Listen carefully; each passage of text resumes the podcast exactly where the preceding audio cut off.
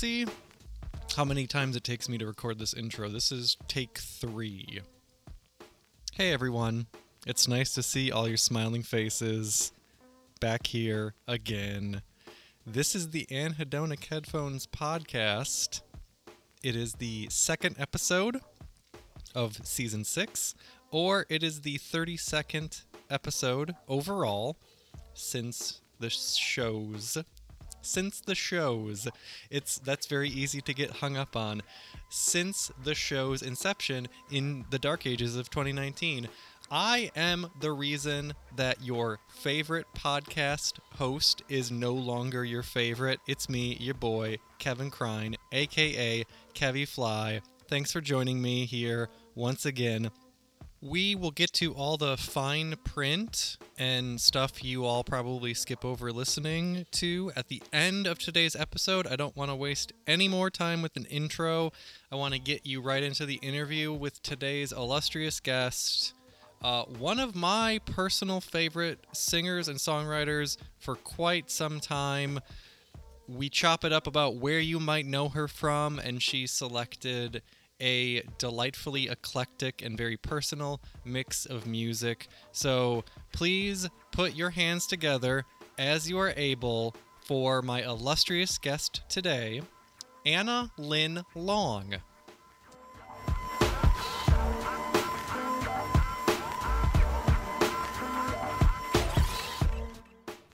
I just want to say thank you so much for taking time out of your weekend and but also like your very busy life to want to do this and be willing to to do this. I'm I'm really appreciative. Thanks. It was good good timing when you asked. Yeah. Um and so for the folks out in podcast land who might not be familiar with you and your various uh musical output over the you know the last like decade decade plus of all the things that you have done. Do you want to just take a quick moment to introduce yourself and uh, what it is that you do and where people might know you from and then we can begin the conversation about the songs that you've selected?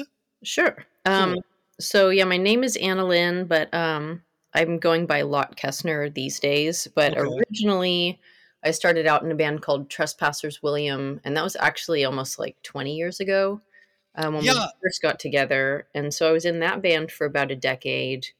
And during that time, near the end of it, I started branching off and doing some solo stuff on MySpace and just stuff that I felt like maybe the guys wouldn't be as into or was really personal, or I just like wanted to get it out really quickly. And MySpace was like a new thing so I started doing solo. Um, and then when Trespassers broke up, I just have been focusing on the Lotte Kestner stuff. I also, during, uh, right after I think I did my first solo record, I started a duo called Ormonde with my friend Robert. And we put out two records as well, which for a while were kind of my focus. Like that's what I toured for because I like touring with other people. Yeah. Um, so I haven't really, I've only done like one Lotte Kestner tour. Well, and some like house show tours and stuff like that because it, it's just different than when you have a band.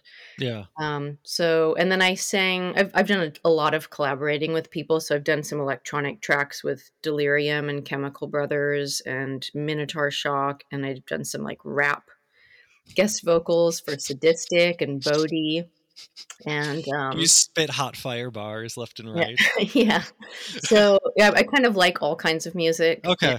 But I only tend to write sad folky stuff. But then when I when I have the opportunity to work on something dancey or fun, I like doing that too.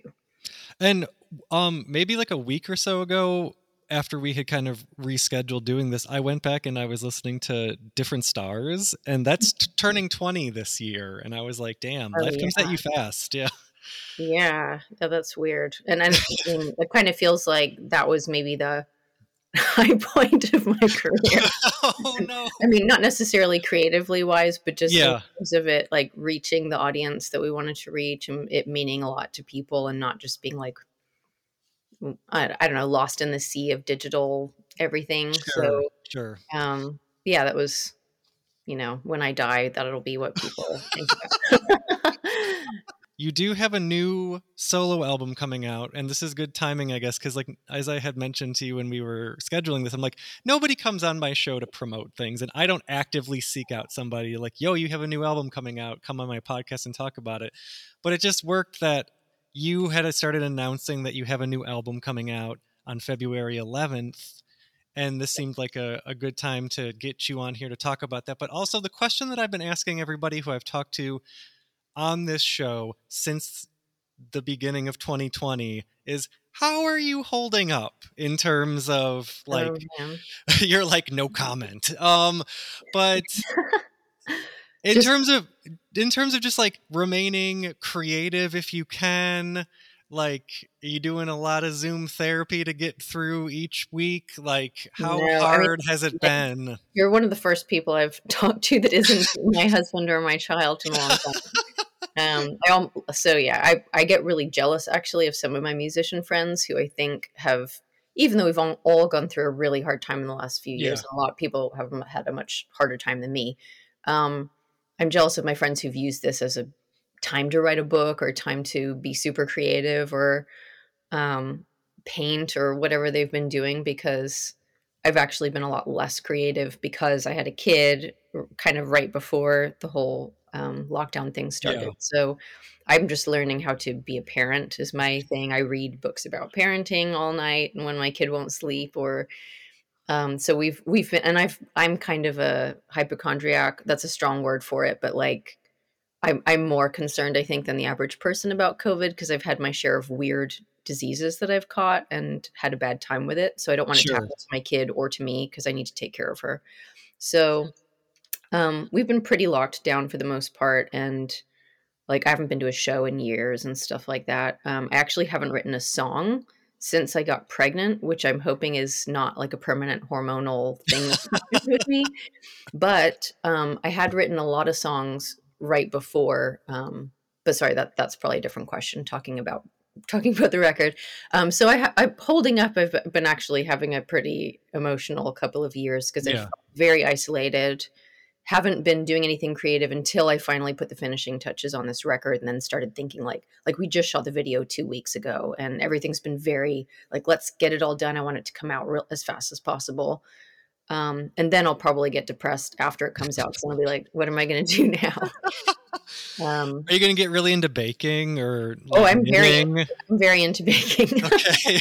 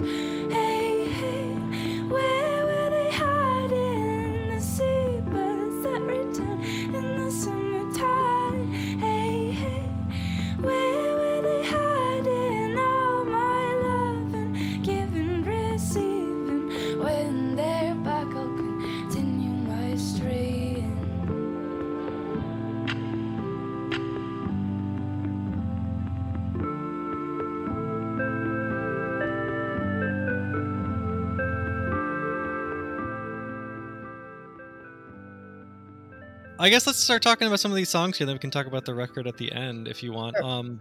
With this list, I'm always fascinated when folks send me their selections because sometimes it's all new to me. Sometimes it is a song I'm like, yes, I can't wait to talk about that song with that person.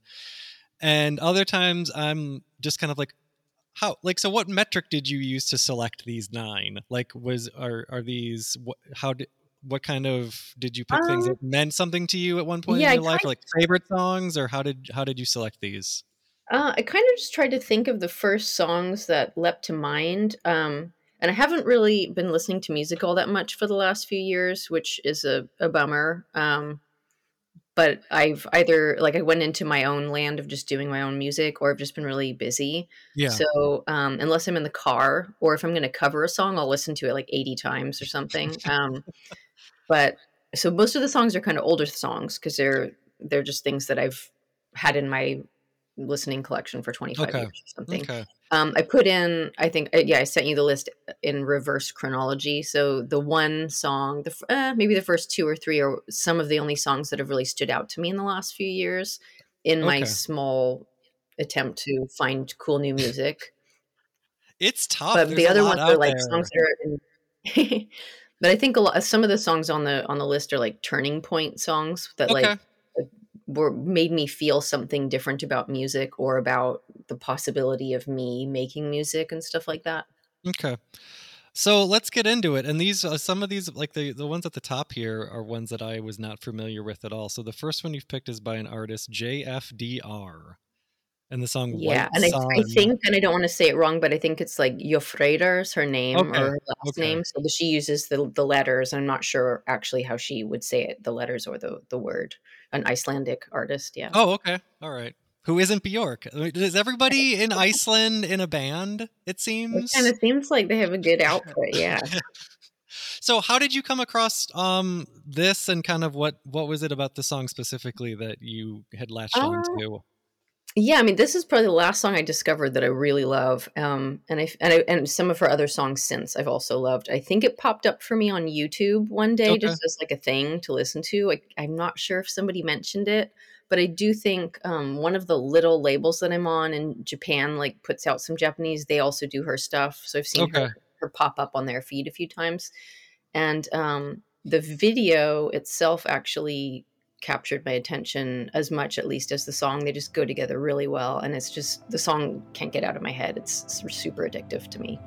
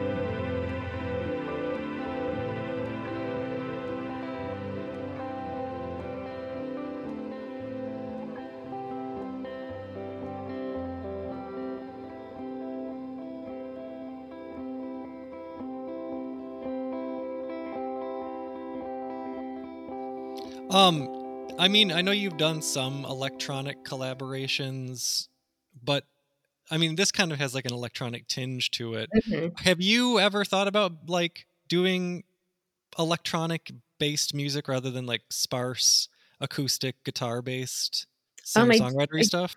I do really like it, and I think it might be a better way to come across to people. Like a few times, people have sampled my stuff and put a beat on it, and it gets a lot more plays than when I put out my version of it. um, like a lot more. So I think it would be smart. I don't know why. Like I feel like I have a certain musical skill set, and either Okay. it hasn't really interested me to make beats myself, or I I don't know how to do it I don't know how to do it. Um, so if somebody else gives me stuff, then I get excited and I like working on it. But uh, yeah, I just I haven't really been super interested in like using a sampling database, and I I, I just I don't know. So I haven't branched into that for that direction. So the only electronic anything I do is just with my own voice. Okay. Although since I've been having some issues with my hands and stuff, and I stopped playing guitar, and now I'm just doing doing like keyboards, and I, I can still play harp. So that might be something Okay. I start incorporating in the future, which has almost never made an appearance on any record, but I'm gonna maybe do that. That it would probably be smart for me to learn more things that I can use MIDI and, and do, but I just haven't. I've really Yeah. never ever gone down that road before. Yeah. really I love her voice and her her vibe is very haunting and um, her new stuff is also equally as beautiful. I think so. That's pretty much it. Tied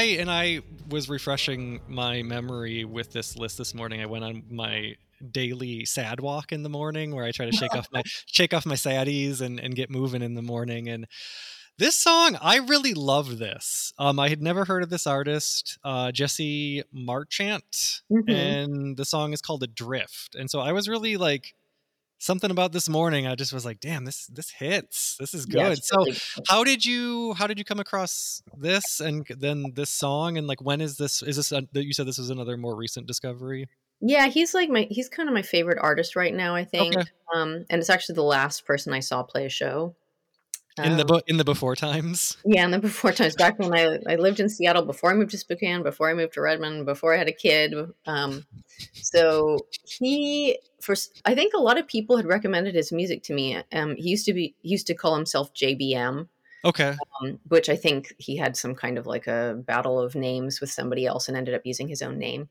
Um, so his, and, and that stuff is really great too. Similar vibe. All of it's been good. But a few people have been like my ex bandmates were posting his stuff a lot, and I was like, huh, you know, I'd listen, and it just wasn't Yeah. hitting for some reason. And then um, I was singing in a band called Ghosts I've Met for a while in Seattle, and the lead singer really, really liked Jesse Marchant and was showing me some of his videos. Again, sometimes the visual element can make the song hit you in Yeah. new way. So he played me some of the Jesse Marchant, and this was one of the ones. So it's like a trilogy of songs from the record that all have videos, and um, it almost has like a Bruce Springsteen Philadelphia kind of vibe or something. Like yeah got like a and his voice is, is a little unusual which i like like it's almost like he wasn't necessarily someone who was born to sing but he definitely was someone who was born to make music and his voice ends up like growing on you. But maybe that's what alienated me at first. But uh and when he he plays shows he plays by himself and he'll even actually have like a drum and a guitar and singing and like doing it all at the same time. Like he's he's he's making it work really well and yeah really moody and cool stuff and beautiful guitar player. There was a real like yeah it's it's it's interesting that you mentioned the Springsteen song, "The Streets of Philadelphia," because this definitely does have like a there's like a haunting, very kind of like somberness to this Mhm. song specifically. That yes, I can like I totally get the the comparison you're making. Yeah. And he's got Uh, some upbeat stuff too, but I tend to like this, like the dark stuff. Yeah. Big sad energy. Yeah, those those Yeah. are the vibes I'm talking about. Um, Mhm. I wish you'd hide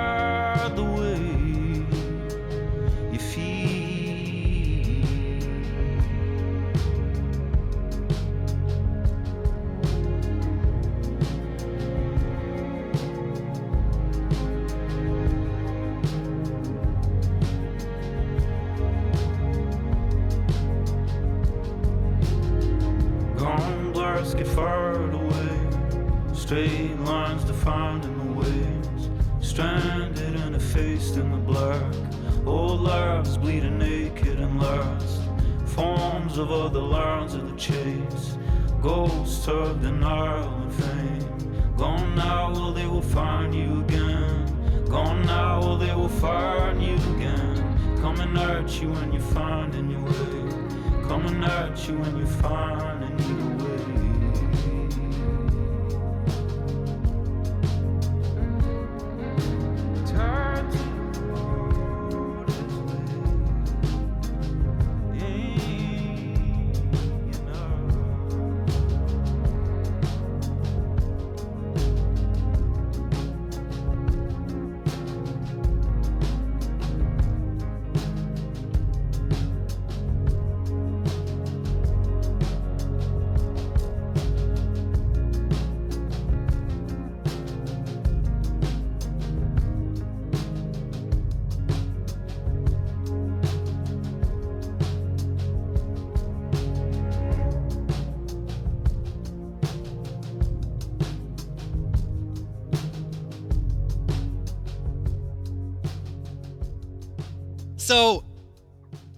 did you? I mean, you lived in Seattle for quite a while. Did you go to a lot of shows? Like, Oh, um, yeah. as a musician, did you also check out like a lot of? Yeah, I mean, I went to so many shows, and, which is weird because yeah, I haven't been to one in three years, but or three and a half, four years. Yeah. But I, I mean, I pretty much went to a show at least a, once a week, and then I usually was there was times when I was playing one or two shows a week as well. So it's like I'd see all the bands that I played with, and I would go to see Sigur Rós or Coco Rosie or the national Yeah. the bigger bands and stuff too when they'd come through. Uh, and I mean, yeah, I liked going to shows a lot, but alas, you know, it's um I don't I wait anymore. I am just kind of like I was I had like I had really bad concert anxiety and so like I'd make myself go to shows but I was I was a little like nervous the whole time and Mm. now that it's been like way over 2 years since I have been to a concert I'm kind of just oh. like is this a thing that's ever going to come back and and if it does am I ever going to be like yes I am okay doing this Yeah. and it's just it's a lot to think about I kind of get anxious when I go to shows because I feel like I'm gonna play. Like if I'm in a venue, I get like my venue nerves that I get when I have a show. So I always, or I'm like nervous for the artist, sort of. Oh that make, yeah that makes sense yeah. But the Jesse Marchant show, it was like super intimate in this like basement room, and we talked to him after, and he was really nice. And it's it's one of the artists, only artists that's made me feel kind of like a fangirl in a long time, because I just kind of don't get that anymore. Because I've been to so many shows and I put Yeah. out so many records, and uh, something about his music makes me feel like I'm 20 again, like hearing something brand new, and yeah, That's a good feeling. Like that's a tough feeling to like recapture and hang on to uh, if, if Mhm. you listen to enough music or you know if you are invested enough in whatever uh, art form that you care about hmm to to kind of find that spark again from someone uh is that's good. I'll have to check out the rest of his stuff. Is, is it Yeah. all still like I mean aside from the upbeat stuff is it very similar like each album? Yeah, I mean, there's some acoustic stuff. There's some kind of like noisy, distorty stuff, but I'd say the song is a good middle point of where he swings. And Okay. Yeah.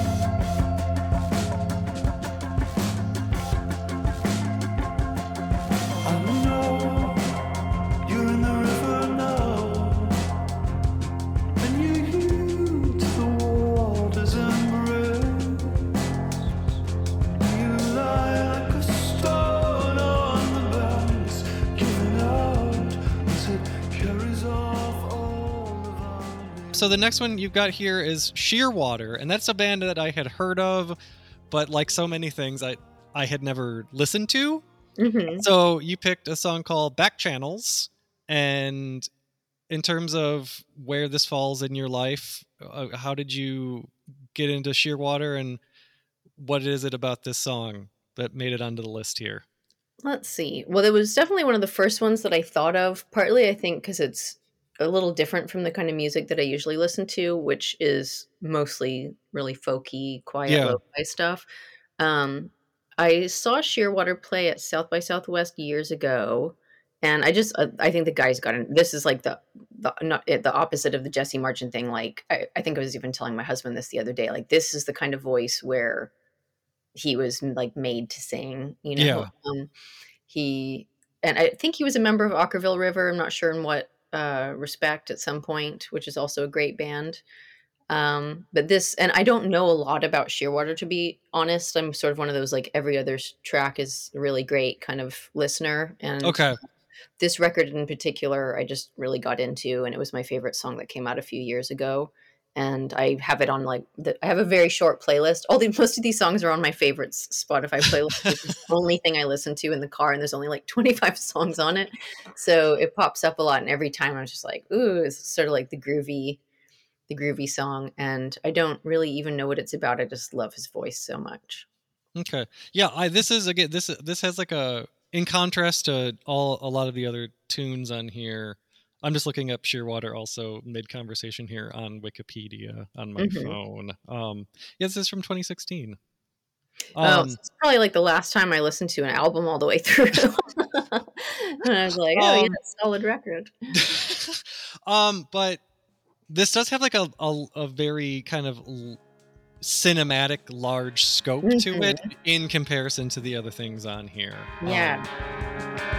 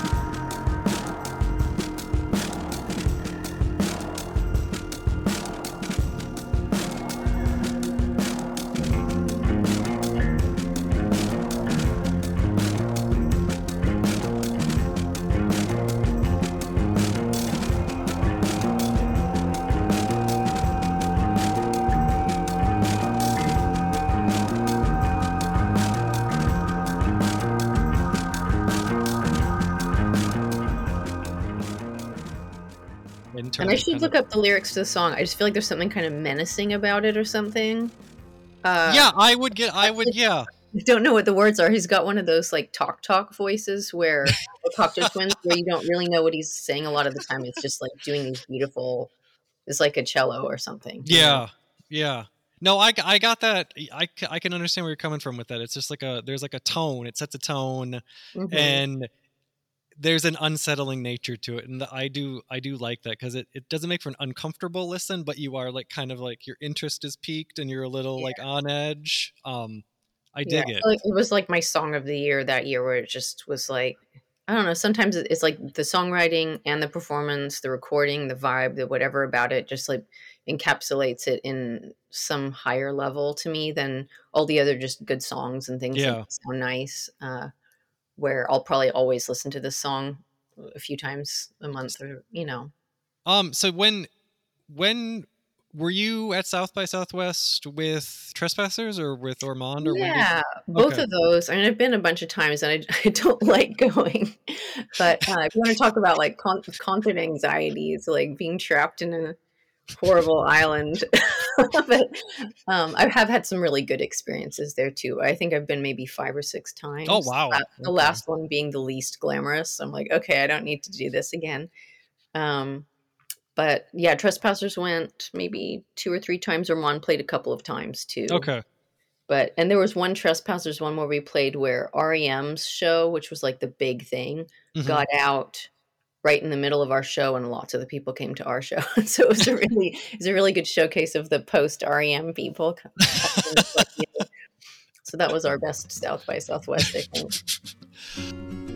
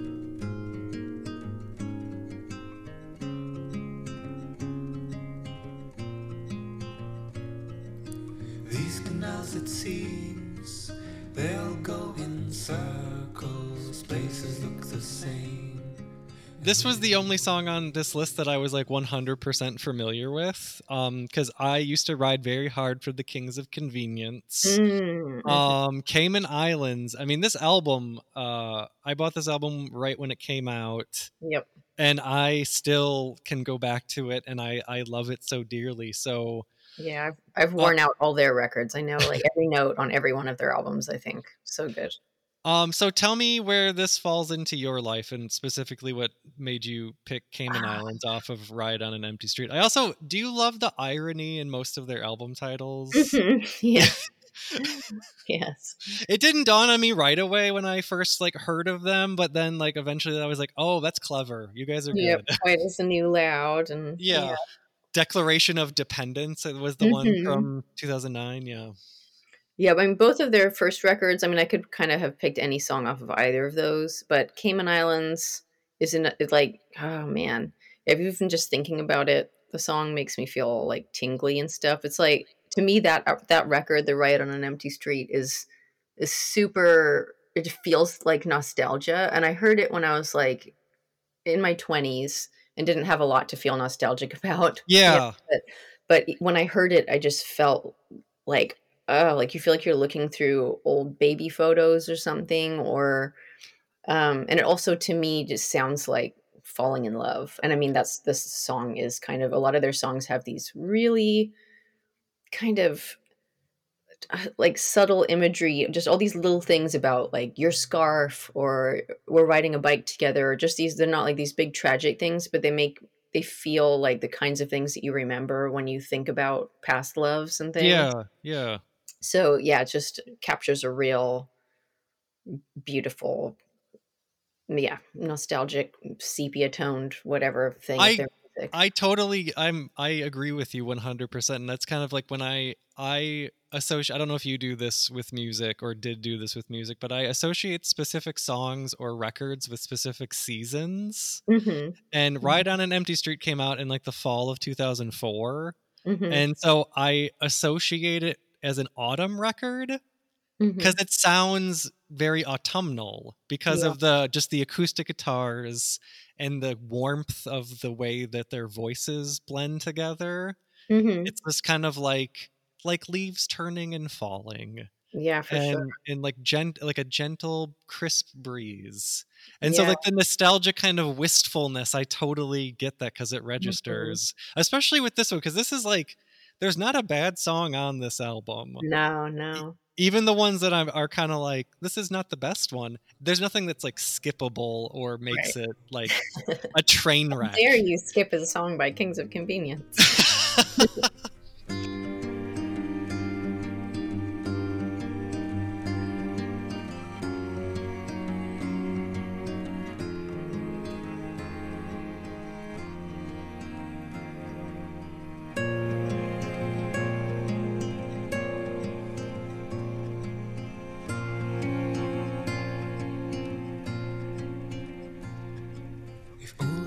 could see, if only they had been here, they would understand how someone could have chosen to go the length I've gone, to spend just one day riding, holding on to you.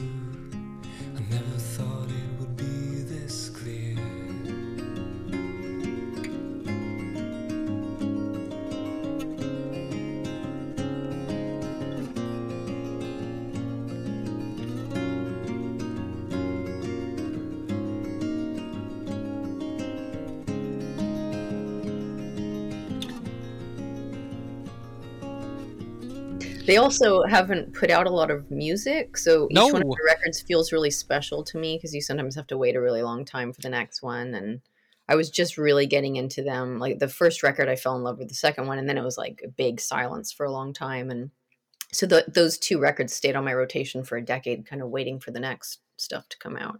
they they put out something was it earlier this year or They late did, yeah. yeah And again, I haven't listened as carefully as I should, but it is one of the only records that I have listened to, as- Okay. along with the new Jesse Marchant record, which are both really good.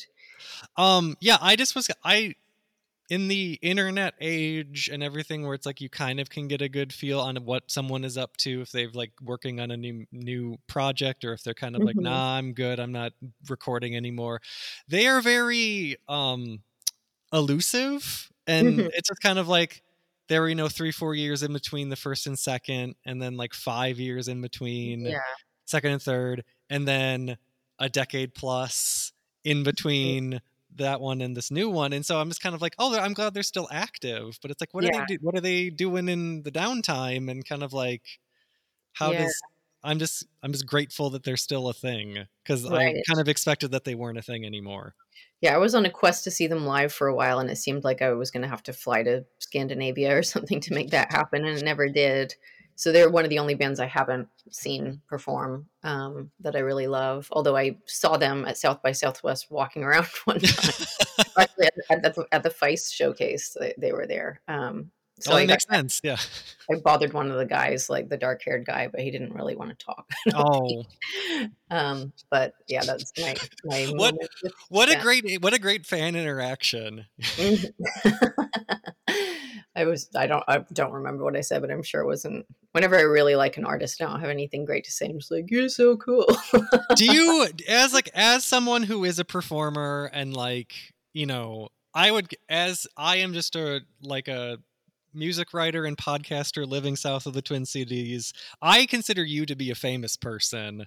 And so do you do you also do you feel like other like do you you probably don't consider yourself to be a very famous person but do you how do you do you get starstruck around like other performers depending on who they are if you're having like an exchange with them yeah, somehow? for sure. I mean, I haven't seen anybody famous in a few years, but Yeah.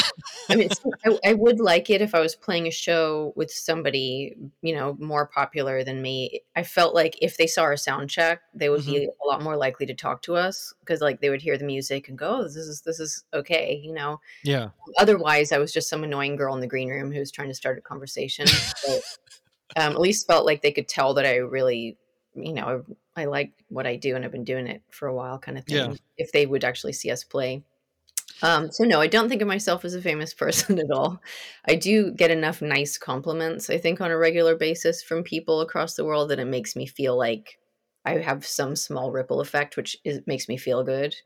Um, so you know, there's been one time when I actually went on my baby moon honeymoon thing in Iceland when I was pregnant. Um, and some girl ran out of a shop and like recognized me and gave us a free lunch. And I was like, oh wow. really bizarre. My husband was like, "Whoa, what's going on?" Because that had never happened before. We had to go to Iceland for it to happen. Um, You're but big. that- in, you're big in Iceland, I guess. yeah, so that made me feel really great. But that never, ever, ever happens. So that was really cool. Um, but anyway, yeah, I get totally starstruck a lot, and I've I can think of some very embarrassing moments. Tricky, um, Tim Booth from James, Daniel Waugh, like certain people who I had up on some kind of pedestal and just totally turned into a puddle when I would try to talk to them. Um, but then a few other really great artists, like Lisa Germano is one of my very favorite singers ever, and I've met her a few times, and we actually ended up playing some shows with her, and she, you know, we got to a point where we could actually have a conversation and stuff. So that was that was cool. There you go. Yeah. It's a it's a friendship opportunity. Um, anything else about the Kings of Convenience before we get into the second half Oh, of this? No, but yeah, I mean, I'd probably say they're definitely one of my like top three artists of all time. Love Wow. to bits, along with Radiohead, and I'm not sure who the third one is. I'm- um, that one- I'll leave that one to change day to day. It's just sight when you got some old words to mold and you can make them your own. Still, love it would be much better. Love it would be much better. I'm told. It's like golden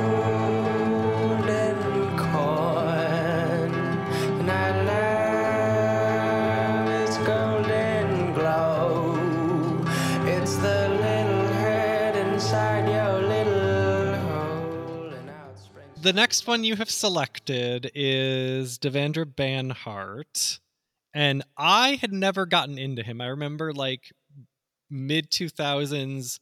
Like the big pitchfork energy of the artists that they were repping, or at least like gotten some, I guess, good press from the site. And I that's when I was in my like very formative years in terms of like learning about new music and would read about him on there and i was kind of like i don't know if this is really for me. Um but so how did you come across him originally and kind of what uh in terms of the, the tunes that he has? You picked a sight to behold so where does this Uh, yeah, I really, I really love him, and I guess he did kind of spearhead whether or not he was like the beginning of something. He kind of was like the the most most recognizable in that whole freak folk mo- movement that happened in what like 2001 or something.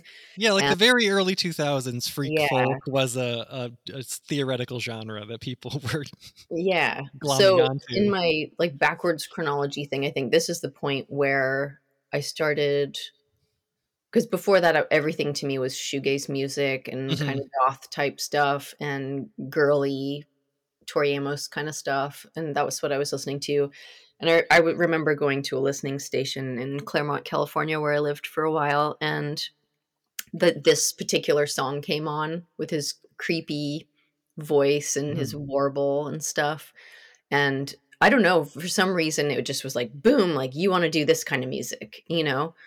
And uh, i don't really do that kind of music but it definitely seeped into the early Lotte Kestner stuff of wanting Yeah. to kind of revert to folk music that i hadn't like my parents didn't really listen to folk music growing up. It was all british elton john and beatles and stuff Okay. like that. I grew up with cat stevens which is all great stuff um, but i never really had the in the background all the folky 60s 70s things and i guess it got me interested in that time Mm. period and went back and listened to it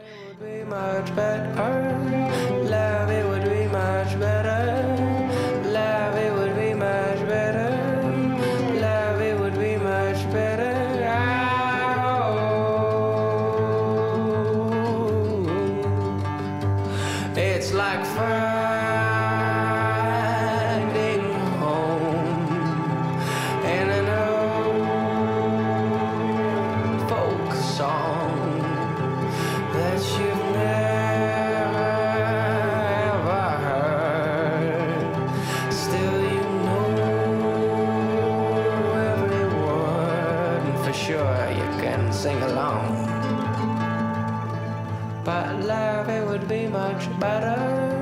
Love, it would be much better. Love, it would be much better. Love, it would be much better. I know.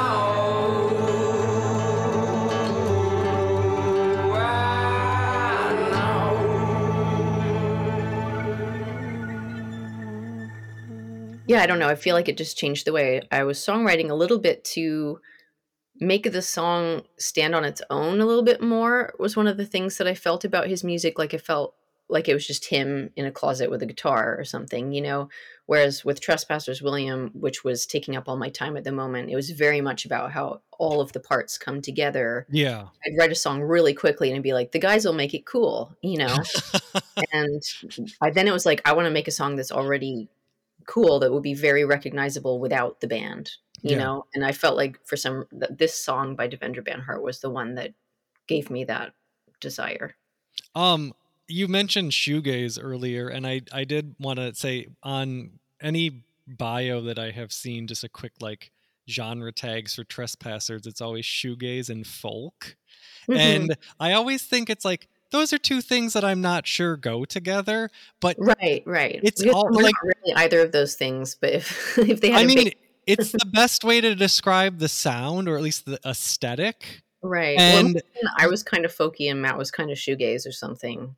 and it just works and it's and i'm like no other i don't think there's a lot of other people who could really pull this off and kind of like be risky and like to blend to not polar opposite things but something so atmospheric and possibly noisy with something so gentle and have find the middle ground between the two. And so like i when i was listening to different stars the other day i'm like you know they really are shoegaze and folk and how that's so wild. Yeah. and so i just like other I, I i can't think of any other bands that i think there's there's this group called twin oaks that um yeah, yeah, that sounds familiar. they they have a song called luster which i really really love. And they have a very similar kind of sound like a shoegaze folk sound but i can't name anybody else who's really doing that and putting it together that way. So i'm i'm i just you had said the the magic shoegaze word and i was like oh we should talk about that. We should talk about staring down at all of our pedals and hitting them at just the right time.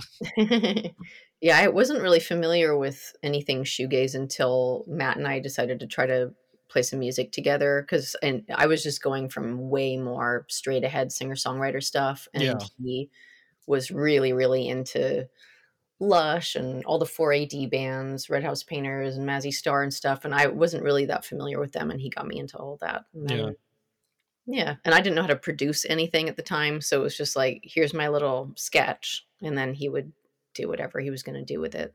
You know, Um, I did before we get into the next one. I noticed when I was you, I was just like revisiting some trespasser stuff, and like when you sent out all the information about the new album coming out in February, I there's a trespasser single from 2020. Is that was that like an unreleased thing that found its way out, or like is that new new technically? it is new, but it wasn't brand new then. It was the only thing we did after the band broke up, but it Okay. was from a few years earlier, and we were wanting to do more songs than one. So it was like, you know, maybe we'll put out a couple songs someday. So we sat on that one for a few years and then we realized we didn't have any other song to put out. So we I just was like, let's let's do this one.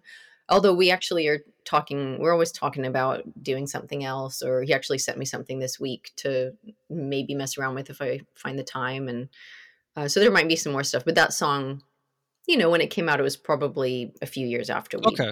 recorded it.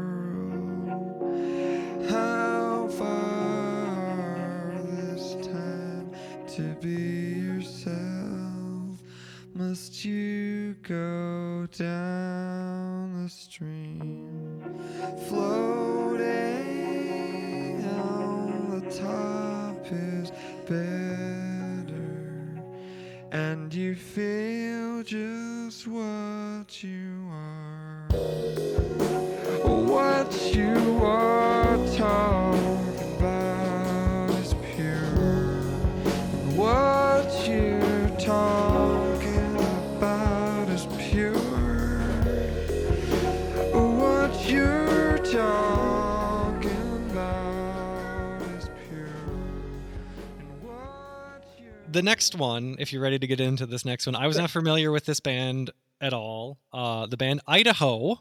hmm Um, the song is called "To Be the One." So, where, if we're going in reverse order, where does this fall into your your life?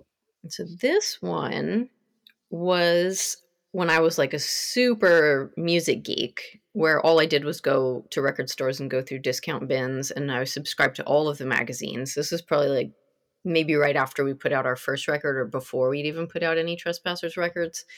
And on a um, CMJ magazine sampler was Mhm. this song, and or one of his songs. And then I went and explored the rest of his music from discount bins and stuff. Um, this song I still would say is my favorite song of all time. Maybe just because of it being, you know, it's like once a song's been your favorite song for 10 years, it's kind of your favorite song forever. Um, so yeah, it just there's something about this song. This is the first time I heard it. Again, it was just like was like magic, like it was beyond the genre of music.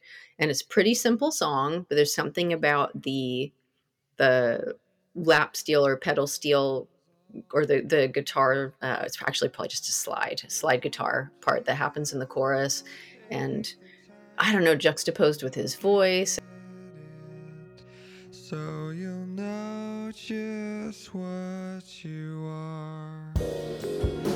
What you're talking about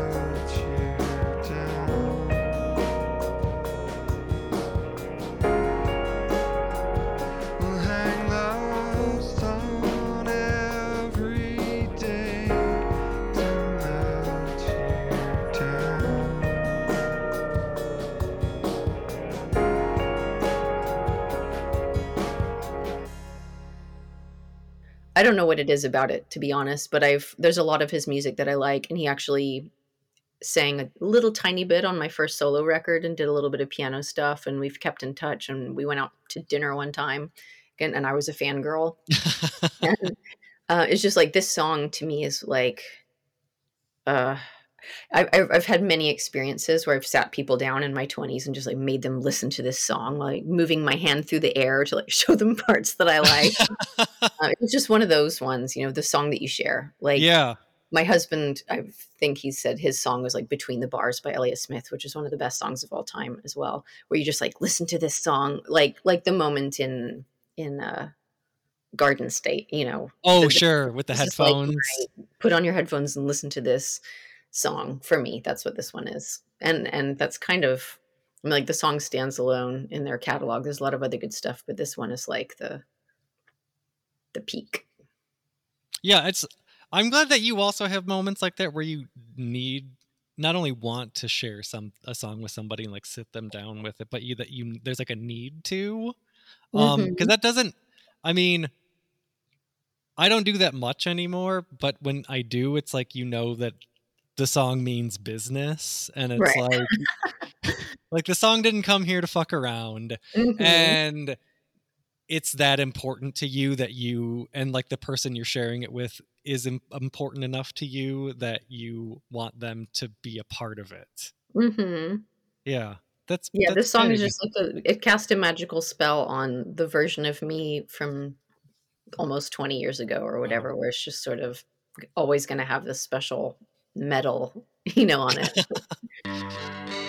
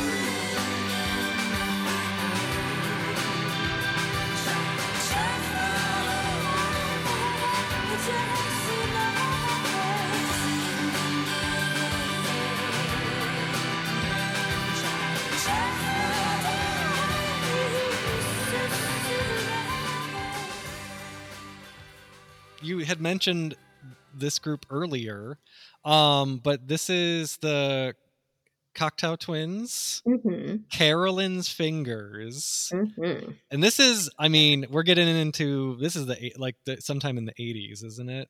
Yeah. Yeah.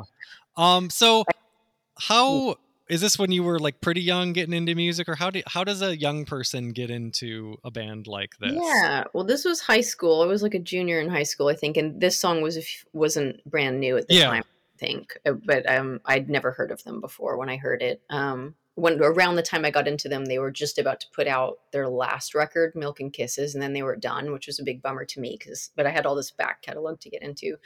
Uh, I did hear. I, I had a really good exposure to music growing up because I have a brother who's ten years older Oh, okay. like a crazy music nerd, not a musician, but has like the biggest record collection you've ever seen. So we had a ton of vinyl and um, later, you know, CDs and other stuff in the house. And he was like a college DJ and stuff.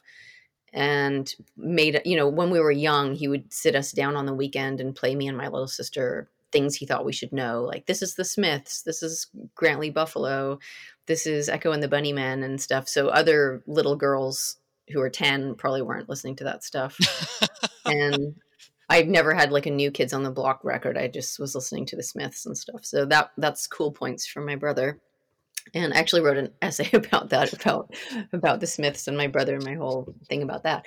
But uh ah, Cocteau Twins. So Cocteau Twins, I this was my friend Sarah. There was this girl in high school that was a year ahead of me who I thought was the coolest person in school and we started hanging out together and she played me this song in her car along with a couple of other Cocteau Twins songs as well and that was one of those the same thing that happened when i heard Sigur Rós for the first time where you just it's not even it wasn't music it was like some transportation some heavenly thing that you're hearing like weird sounds and the fact that you can't know what she's saying helps that so that Yeah. also kind of I mean, I've sort of borrowed that at times of sometimes it doesn't matter what you're saying, or you can just drag a word out for the whole verse or something, you know? Right. Because sometimes the way you're singing it is a lot more important than Yeah.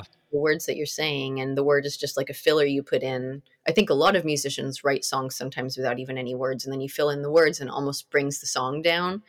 So, like, just do the sound that you want to make and just do it.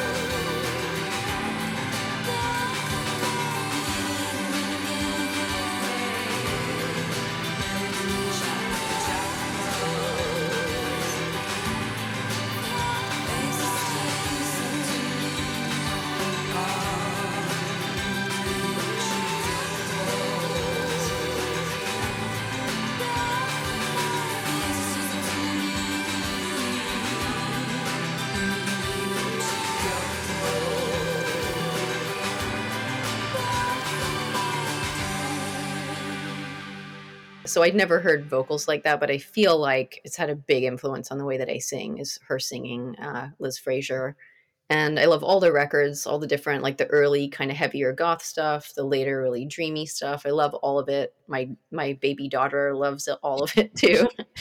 and um, but this song was just I remember the exact moment that we were in the car and I heard it and it was just like another like like the Devendra Banhart. It's just like oh, I didn't know that there was this kind of music, you know. So now there's another kind of thing that speaks to me that I can incorporate as one of the pieces of the puzzle of what I want to do with music. Um, did you ever? And I've only listened to one of their albums, but did you ever get into this Mortal Coil? Oh yeah, I have that Yeah. stuff, that box set of the triple disc thing. Yeah. Okay, I um, I had only ever heard of, and I mean, I had only heard of them because they use um, the one song is used in the film Lost Highway. Oh, right. The uh was it the Song to the Siren is used in Lost Highway. Cover? Yeah. And so that was how I heard of them. And that was kind of, I recognize the name Elizabeth Fraser then. Yeah, what a cool vocalist. And she Yeah. sang on some Massive Attack records. I don't know if you know that. Yeah, there's almost something like non-human about their music that that like sometimes I like my music to be very earthy, like Iron and Wine or something. but Yeah. I love the other end of the spectrum. Like you just went to Mars and this is the kind of music that they make, you know?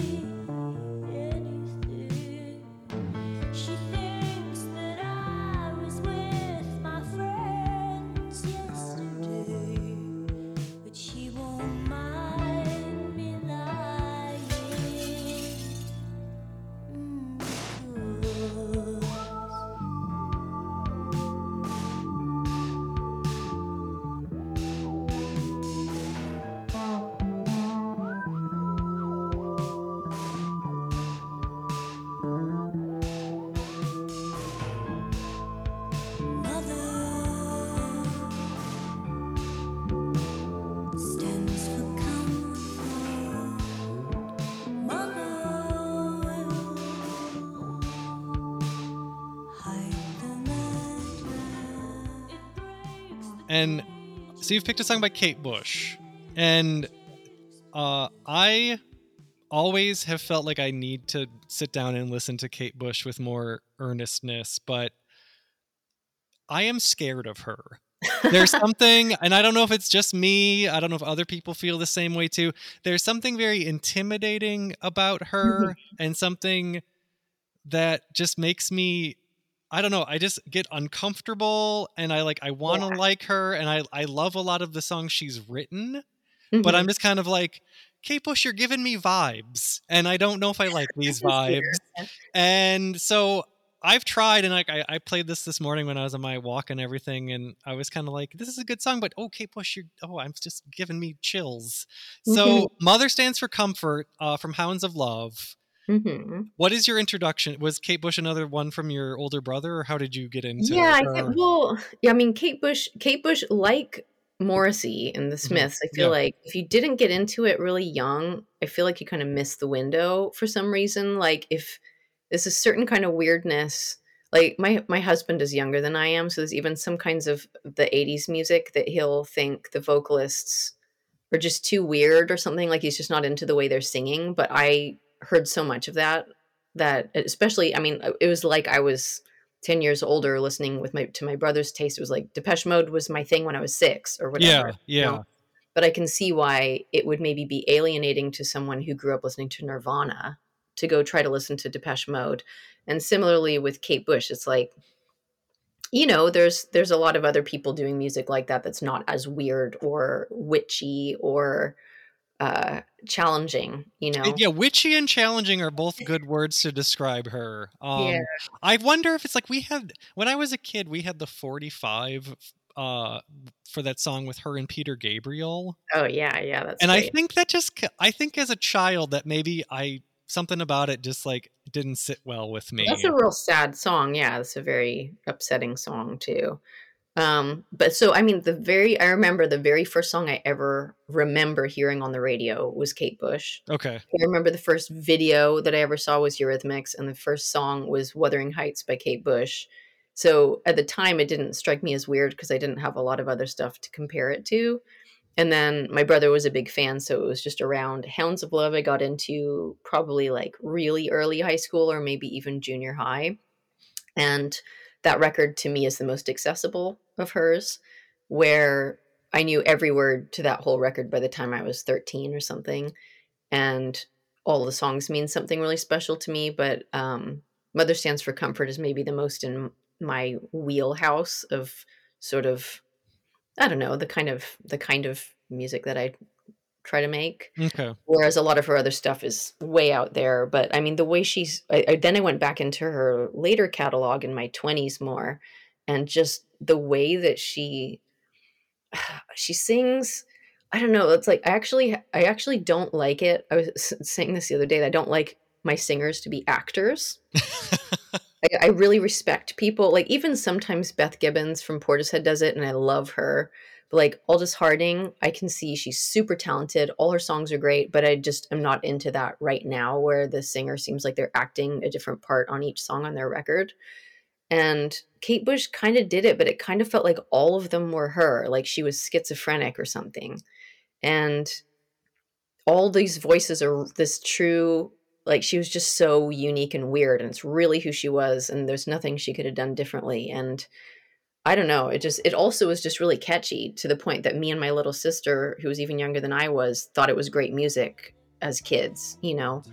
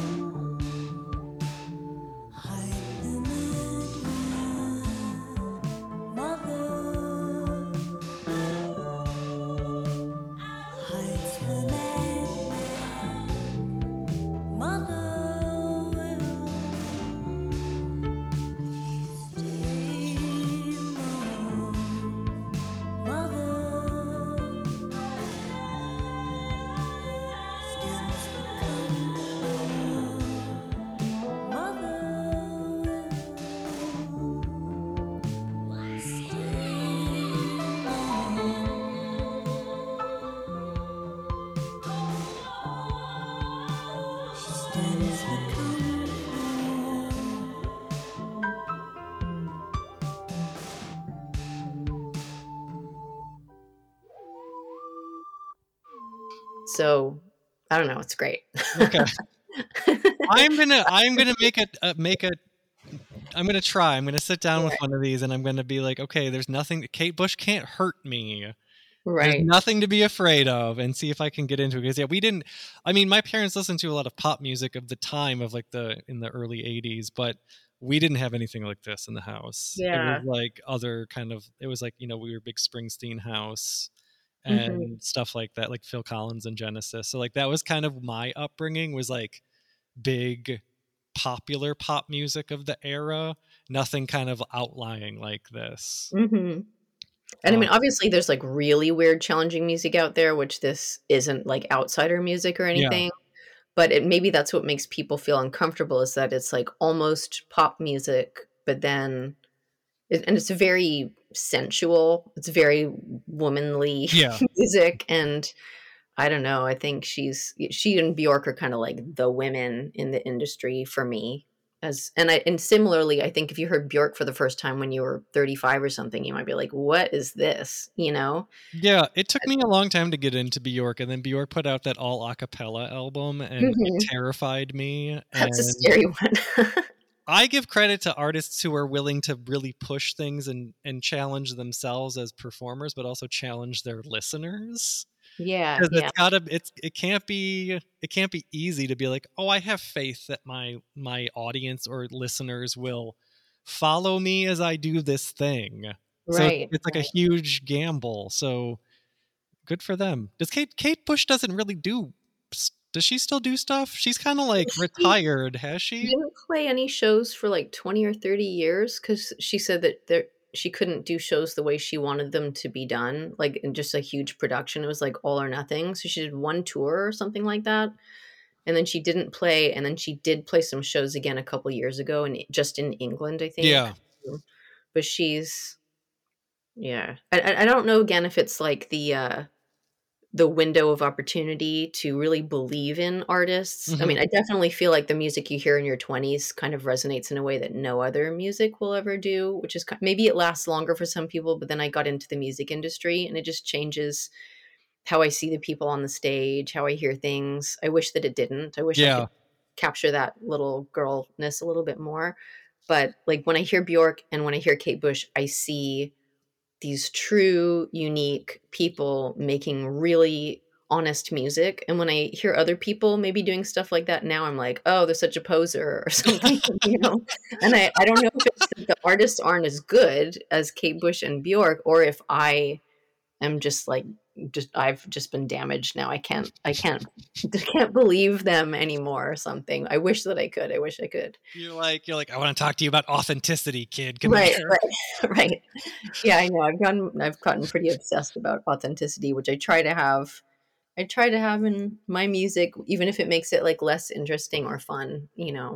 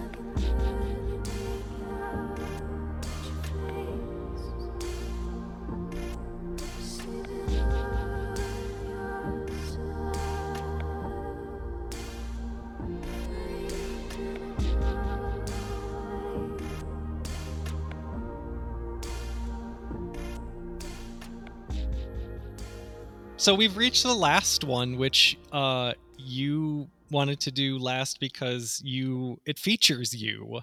Oh yeah. Kind of. I'm very, very lightly featured. Yeah, I I think when I I think Yep. when I originally heard this, I was like, "Oh, she's on this one, cool." And then I was listening on my headphones and I was like doing something outside, and I'm like, I think I can kind of pick out there a little bit in the. Yeah. Oh, okay, there it is. There. So So this is this There's is no ego in me picking this this track. I can't hear one song. um. So this is by someone uh tell televangel, and the song is Yeah. framed in the doorway. So you. T- how did this come together? Like, when is this from? um, How yeah, did you get involved? What's the scoop here? Well, I, and I picked this one because it is one of my favorite things that I'm on, which maybe again is because I can't really hear myself, so I don't I listen like I'm just a fan. But so there's a band called Blue Sky Black Death that's kind of big in in electronic, and uh, my rapper friend Sadistik, who I used to do a lot of music with, introduced me to them, and they wanted to do a collaboration that ended up. Um, they ended up only using a tiny little bit of the stuff that I sent them, Okay. and year, years later, one of the guys who's televangel now, he said, "Oh, you know, I found some of the other stuff you gave us. I don't know why we didn't use it, so I'm like turning it into something else."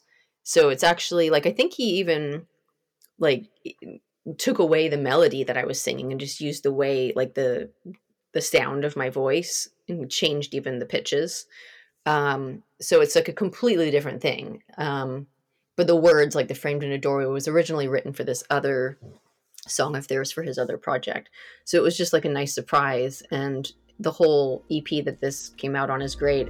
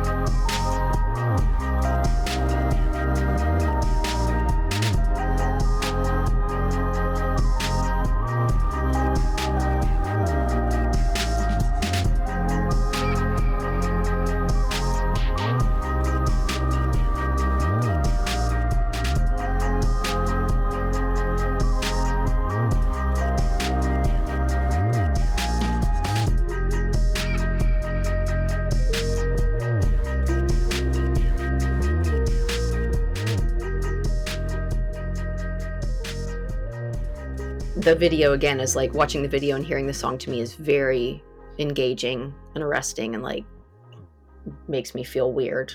uh, it's, it's like a really cool video experience where he's uh, taken clips from oh man I can't remember the name of the movie right now but it's an old horror film and matched it up perfectly in time with the beat and it's really cool.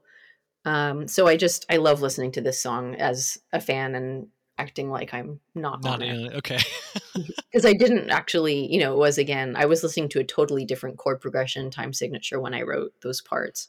And this is just something that he created from those samples. Yeah. We've got to the end of the songs that you've selected and in with the new album that you've got coming out, let's talk about that just so folks know um cuz the la- the last album you put out was in 2017 and so you've got the the thing that you the thing that's coming out in February is stuff that you had started working on a couple of years ago and just recently finished is that what you had said earlier Yeah, kind of varying um, degrees of how old they are. Some of them were written like 10 years ago. Some of them were written years ago, but I actually did record them over the last few years. There's two or three that are, four, or maybe four of them are like new recordings from since I've moved to the house I'm in now.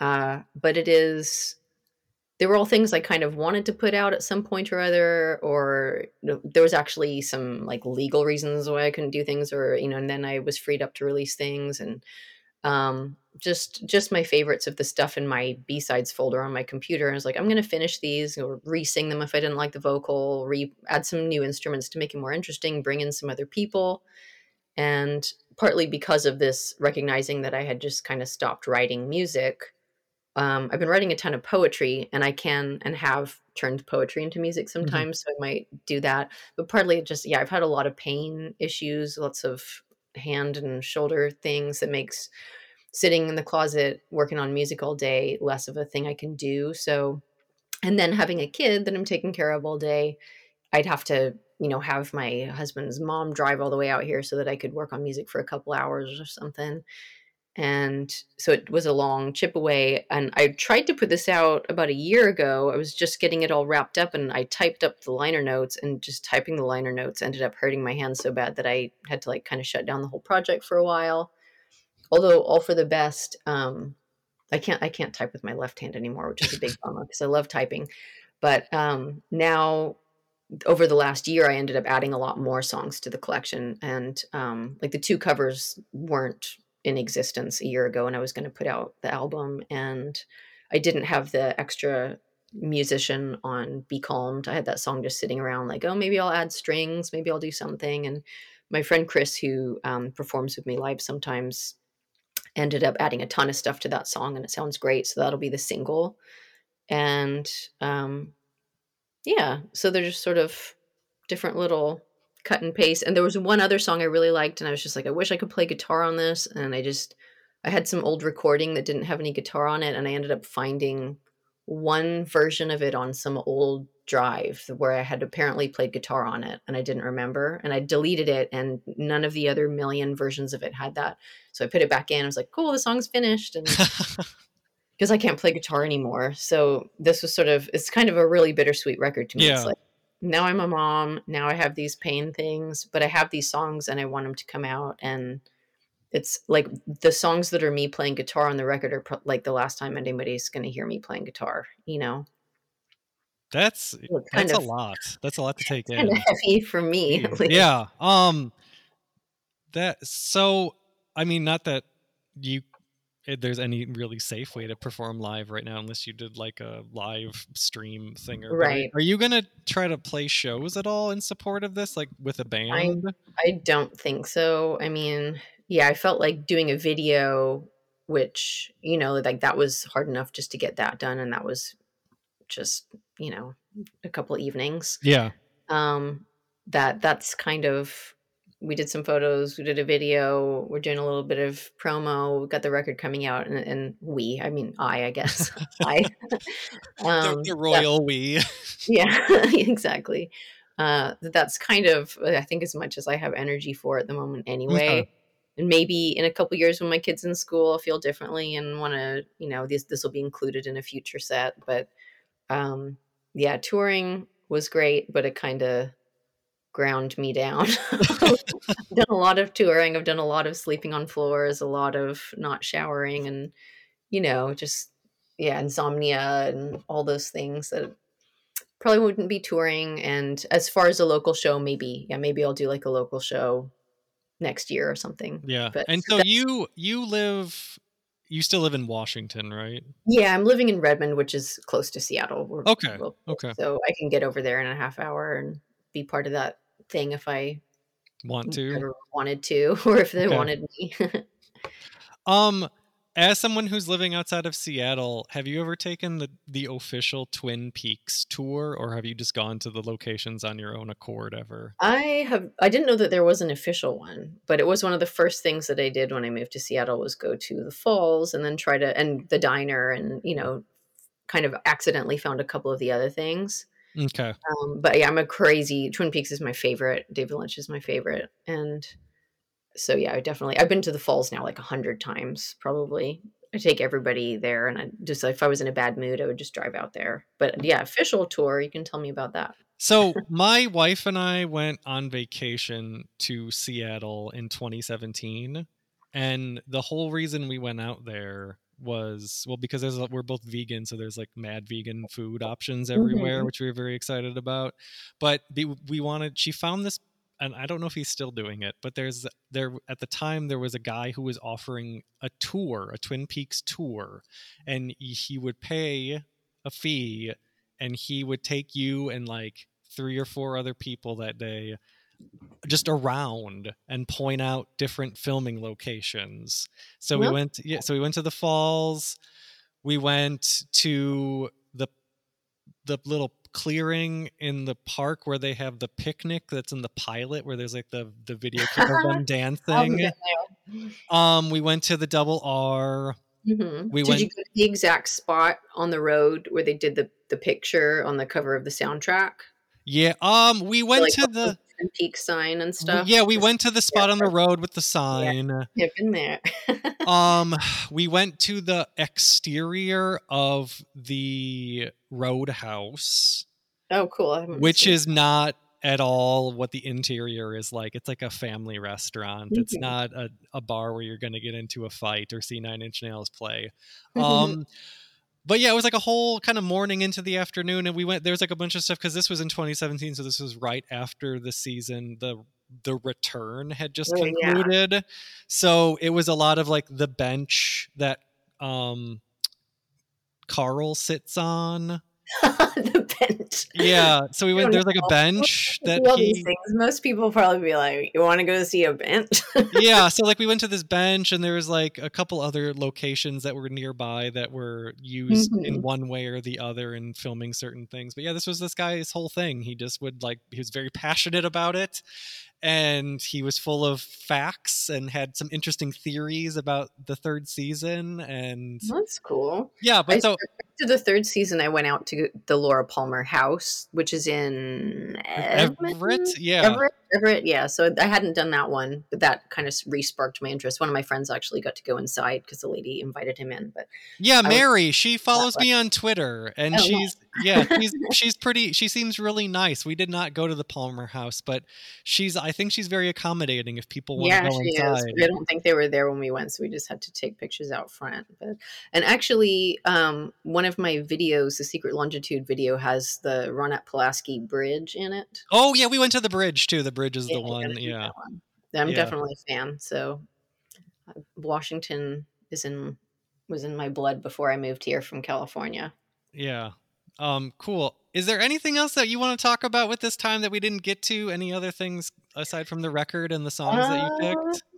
Not really. Just Okay. like I guess I'm not sure the order of operations, but there's going to be a video coming out sometime before the record, Okay. which I'm excited about, and that's kind of it. And then the the the record you can get on CD, but it'll be available to stream as well in the very like on all the usual yeah, suspects. And Yeah. if I can figure out, I couldn't figure out how to make an album. Like you can't put an album on Bandcamp without letting people listen to it. And so I didn't want people to be able to hear it before it came out. so I haven't done any of that. I just put the CD on. It'll be available on Bandcamp, but probably not until that day because I just that's the, like part of their policy is that people shouldn't have to pay for music if they don't get to hear it and make sure they want to they like it, which is cool. Bandcamp's cool. Um, but I yeah I couldn't figure that one out. So Okay.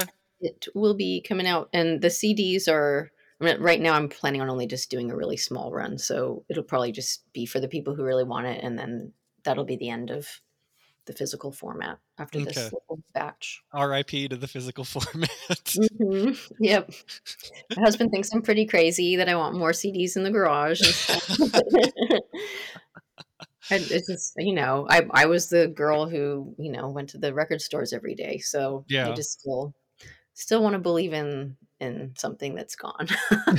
no, I totally, I totally understand. I mean, I still buy CDs. I still, I mean, if a label puts something out on a tape, I will buy a tape. Like I, I get the draw of a physical format, despite not Mhm. a lot of other people doing that.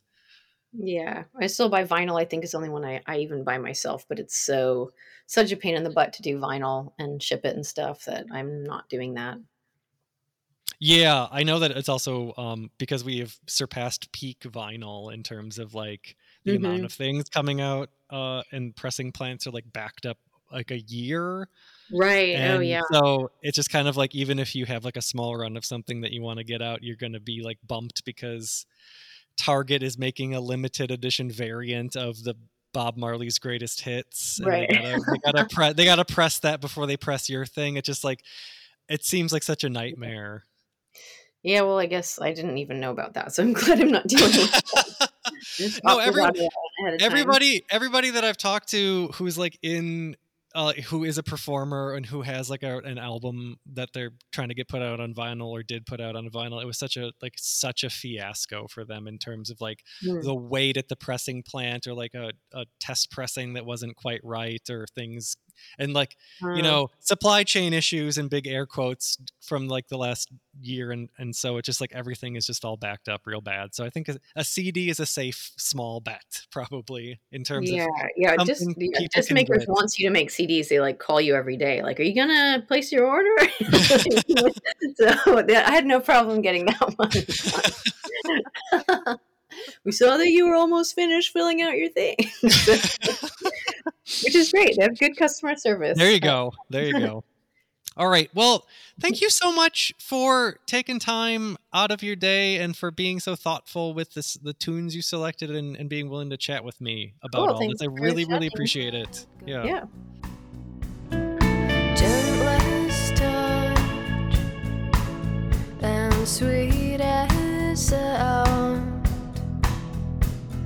Something you run back and forth when the house burns down.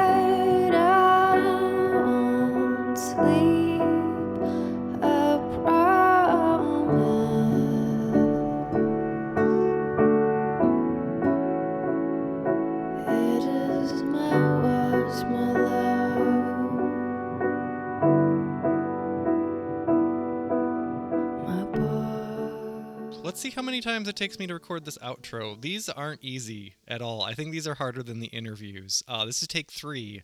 Maybe it would behoove me to write all this out in advance rather than just ad libbing it while I stare at the waveform recording on my computer. Uh, a million thanks to my guest today, Anna-Lynne Long, for pulling up in the virtual building and chopping it up with me and picking a delightfully eclectic mix of tunes and having personal things to share and also kind of talking about her history as a singer and songwriter with 20 plus years under her belt. You've just heard snippets of two things that Anna-Lynne has been involved in. The most uh, recent thing that you have heard there, I would say that these are both of these songs oldies but goodies, if that is an expression that we're still using. So that is from her 2013 album, released under the Lotte Kestner name. The album is called The Bluebird of Happiness. The tune was called Pears. And if I'm not mistaken, that was one of my favorite songs of 2013. And before that, you heard a little bit of her work with her former group Trespassers William, and as we talked about on the show, their second album, Different Stars, is celebrating its 20th anniversary this year. And the track that I played a little bit of right at the end of the show was the song called Alone. Both of those are available now. You can stream them wherever you choose to stream your music Apple Music, Spotify, this, that, whatever. You can also probably cop physical editions of those if you so choose, or you can download them from Bandcamp or iTunes. And as we talked about, Anna-Lynne's got a new joint coming out in February, February 11th. Mark your calendars, set a reminder on your phone. Uh, you can order a physical compact disc copy of Lost Songs from her Bandcamp page lottekestner.bandcamp.com, and you'll be able to stream that album uh, on its day of release. Folks, this has been, as DJ Khaled would say, another one. Another episode of the Anhedonic Headphones podcast. It's time for the fine print that nobody gives a shit about. This is, of course, the audio extension of the award winning music website anhedonicheadphones.blogspot.com home of the long-winded think piece and it's been taking the fun out of music writing since 2013 who has let me do this for nine years? Why has nobody stopped me? I have no idea. Uh, if you like this podcast smash that like button. Uh, subscribe to it in all the places that fine podcasts are sold. Tell your friends about it. Tell your enemies about it. Tell strangers about it. Uh, I'm just trying to make it happen, you know, provide some fun interviews, something for you to listen to to drown out your intrusive thoughts for like 90 minutes at a time.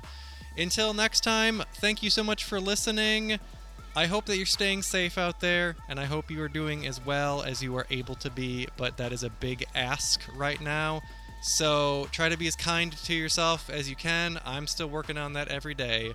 Uh, keep washing your hands, keep wearing two masks, and Black Lives Still Matter. I'll see you next time.